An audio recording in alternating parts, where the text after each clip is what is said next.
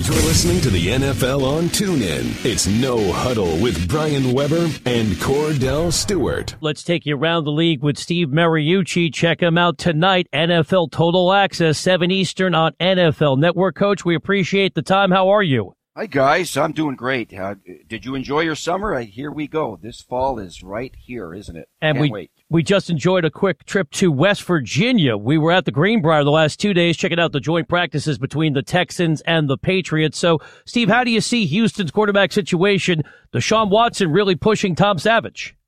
Wow, you know, I was watching that game the other day, his first his first outing, and and I knew Deshaun Watson. Okay, he was an Under Armour All American a few years coming out of high school. It's a game that Herm Edwards and I coach. He was one of those guys, and then I took an interest in him, of course, and then studied him for the draft. But I, he played better in the first game that I thought he was going to play. I was very, very impressed as to how he played. It wasn't just about the stats, but he he checked it down when he should. He got out of the pocket and and you know he threw the ball away when he should. He he escaped. He checked. He was in the huddle. He was under center. He did all the things that you know we want these young quarterbacks to do that uh, play a little bit in the spread when they're in college. He did everything well. I was so impressed with him. I, I, I in fact, I tweeted out. I said, you know what? They're going to have a hard time keeping this guy down because he is going to be a franchise quarterback in this league at some point. Now, Tom Savage is a guy that's got it right now, and I think he too is a good quarterback. You know, he knows what's going on a little bit better. They have a good pitching staff uh, with Brandon Weeden too. I, I, I, I think this is a heck of a team. And you know what, guys? For any of these quarterbacks to play with the number one defense in the league, right? The number one defense in the league. Plus now you add a J.J. Watt healthy. Uh, that's comforting to know you're never going to be too far behind. Coach, when you speak about quarterbacks, obviously you, you know them best. Uh, you had a chance to be with Brett Favre and you saw the maturation process with him in Green Bay. Uh, but when you look at players like the Joe Flacco's of the world, the Andy Daltons of the world, those I like to call Joe Flacco a middle tier. Even though he got a Super Bowl ring, I still consider him as a not an elite quarterback, but he's right on the bottom end of that, at the top end of the middle tier. Because ever since that defense left, which was a very good defense with Ray Lewis and, and Ed Reed, had a phenomenal running game with with Ray Rice in the backfield. Ever since then, he's somewhat been a 500 quarterback. What's been the issues you've seen so far with Joe Flacco and his inability to be as consistent as he once was? You know, they, they, they pride themselves, Kordell, on being a great defense. That's just kind of how they do things over there. In fact, 15 out of the last 18 seasons, they've been in the top 10. They were in the top 10 last year. And then what, here's, you know what happens you sign a quarterback to a huge contract, and it happens to everybody.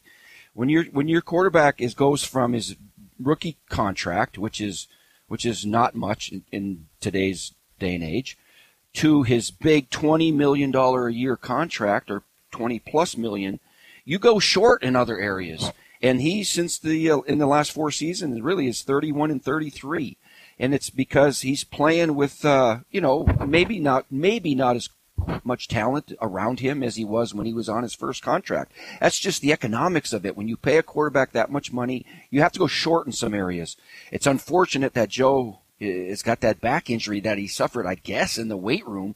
They don't talk about exactly how, but boy, do they need him desperately because they're a team that's got a chance. They've lost so many close games. 26 out of 32 games have been decided by in the last possession. Can you believe that?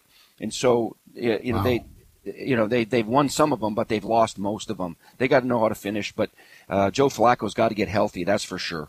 Chatting with Steve Mariucci from NFL Network. So it's the Ravens Dolphins tonight. Let's move over to the Miami perspective. Steve, Jay Cutler joking he doesn't have to be in great shape because he's a quarterback. How smooth do you think this transition is going to be, considering Cutler played well for Adam Gase in Chicago two years ago? he did. I'm really going to watch this game hard because it's it's so interesting here.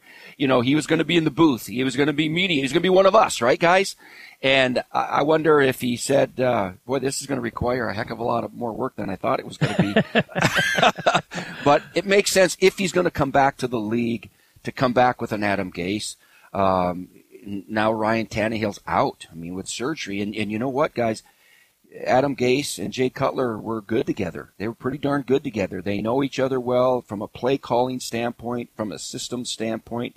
Jay had some pretty darn good success with the Bears in 15 and and he was playing with a banged up football team and had one of his better years, 92 passer rating. But um, and and I think he's on a better team, at least on offense, uh, than he was with the Bears. So, and then if you look at their schedule too, he's got a chance to start.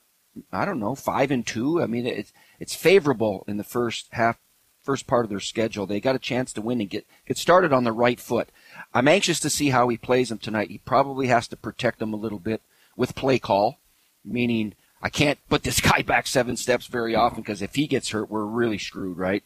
And and uh, well, you got Matt Moore, but uh, you know you don't you don't spend ten million dollars plus some change with incentives uh, if if you're not intending to use the guy all year. So it's going to be fun to see how he starts, but I think he's going to be good in this offense. You mentioned getting started off on the right foot. The Dallas Cowboys, Ezekiel Elliott's in some, he's in some hot, he's in a hot mess of a situation. Um, that's not getting started off on the right foot uh, with this Dallas Cowboys team that that played very good last year. Uh, have one of the tougher schedules in the National Football League. Starting off with the team that swept them last year in the Giants. Um, how do you see this unfolding for them, considering they do they still do have backs by committee that can maybe help this team actually continue to play some good football? People of running backs, as we would say, and Darren McFadden, you know, has been in the league a long time. He's got to stay healthy. Alfred Morris has been in the league. He's had some really good seasons and good games. They added Ronnie Hillman, the kid from over here at San Diego State. He's an Aztec. So they do have enough guys to get by through the preseason and maybe the first six games if that's what it ends up. Um, I'm not sure. I'm not sure if the uh, Cowboys what a what a season they had last year, right? With the, right. with the two rookies and the entire team going you know, 12 or 13 and 3 and, and they were they were terrific. I don't know if they're going to be 13 and 3 this year. I think the Giants you mentioned, heck the Giants have beaten them 3 in a row. Right. And I think that division's up for grabs. I think Philadelphia is going to be better as well. And so I, I, I after losing a couple of offensive linemen and losing a lot of their secondary, I got a feeling Dallas might take a, a, little step back. They're still a heck of a team. They got a lot of good coaches and players left, but I'm not I'm not so sure if they're going to be as dominating as they were a year ago. They're fifth on offense and fifth on scoring offense and fifth on scoring defense for crying out loud last year. That's hard to do. Steve, always a pleasure. Thanks so much for giving us a few minutes again today on the NFL on TuneIn. Okay, guys, thanks for having me on.